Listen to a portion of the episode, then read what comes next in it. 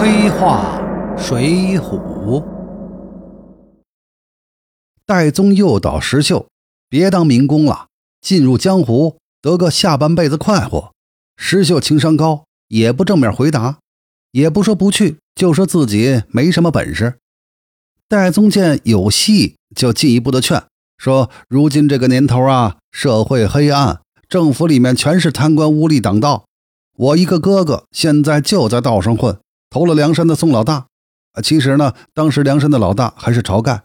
不过戴宗眼里只有宋江，他没有晁盖，所以呢，就这么说的。他接着说：“那边吃香的喝辣的，大把抓钱。要是到时候再一漂白，没准啊，还能弄个官当的。”这话说的就很露骨了。石秀岂能不明白对方的招揽之意？对石秀来说，本来就是社会底层的人，没什么可以失去的了。上黑道搏一下，未尝不是条出路。于是呢，也就放了个试探的气球，说：“哎，就算想去，也没有门路啊。”话说到这个份上了，双方都是明白人，戴宗就挑明身份，说：“这没问题，包在哥哥我身上。”这一段《水浒》上描写的很精彩。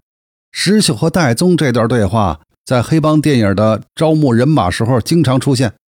把石秀这个底层人物的皎洁刻画的是淋漓尽致，同时这也为将来石秀上梁山打下了伏笔。石秀帮了杨雄之后呢，杨雄十分感激，也是有心结交，带了手下抢回财物之后呢，就找石秀喝酒，表达谢意。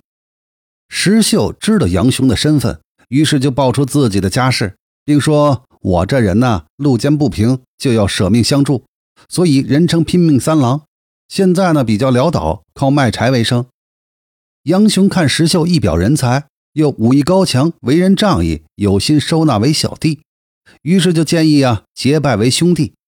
那石秀身份低微，既然杨雄这么说，那当然没有不同意之理了。对石秀来说呢，如何摆脱当时社会最底层的生活，恐怕是最重要的事儿了。《水浒》上说，石秀见说大喜，便说道。不敢动问阶级贵庚。杨雄说：“我今年二十九岁。”石秀道：“小弟今年二十八岁，就请节即坐，受小弟拜为哥哥。”杨雄在冀州市也算是一个响当当的人物。既然石秀同杨雄结拜为兄弟，断无再去当民工卖柴度日之理。碰巧杨雄的老丈人潘公有家肉铺，而石秀祖上呢，正好是干这一行的。于是潘公就让石秀来当这个肉铺的经理，石秀也就在杨雄家住下了。一时间，石秀的日子也就好过了许多。慢慢的呢，也算进入了中产阶级的行列，所以投靠梁山的心呢，也就慢慢的淡了。而石秀接手潘公的肉铺之后呢，也是尽心的打理。在石秀的努力下，那肉铺生意越来越兴隆，石经理因此也拿到了分红。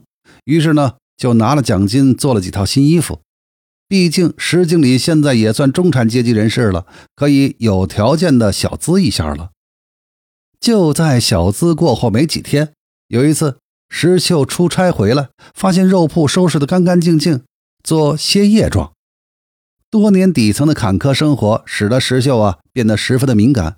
石秀就猜测，是因为潘公杨雄不信任他了，怀疑他贪污。于是就把账目整理的是清清楚楚，然后向潘公辞行。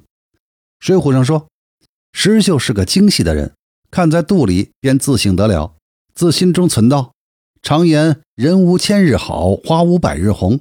哥哥自出外去当官，不管家事，必然嫂嫂见我做了这些衣裳，一定背后有话说；又见我两日不回，必有人搬弄口舌，想是疑心，不做买卖。我休等他言语出来，我自先辞了，回乡去休。自古道哪得长远心的人？石秀已把猪赶在圈里，却去房中换了脚手，收拾了包裹行李，细细写了一本清账，从后面入来。潘公已安排下些素酒食，请石秀坐定吃酒。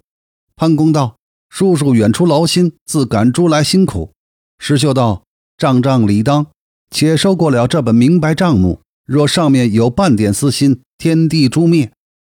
潘公道：“叔叔何故出此言？并不曾有个甚事。”石秀道：“小人离乡五七年了，今欲要回家去走一遭，特地交换账目。今晚辞了哥哥，明早便行。石秀的这份敏感是一种自我保护，只有多年在底层挣扎过、受尽强势集团白眼欺凌之后，才会产生的这种敏感。石秀的话得体而不卑不亢，体现了底层百姓自卫式的尊严。看到了这段话。本人不禁对石秀产生了敬意。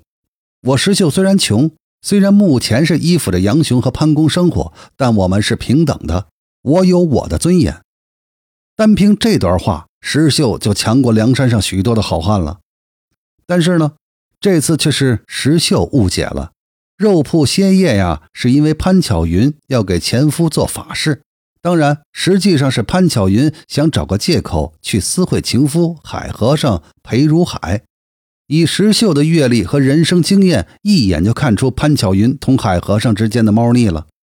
本以为啊，这杨雄的老婆潘巧云应该算是水浒上第一大淫妇，潘金莲和武大郎确实不大般配，再加上受西门庆的引诱，潘金莲这才出了轨的。阎婆惜呢，勾搭小白脸。宋哥哥的性冷淡要负重大的责任，更何况呢？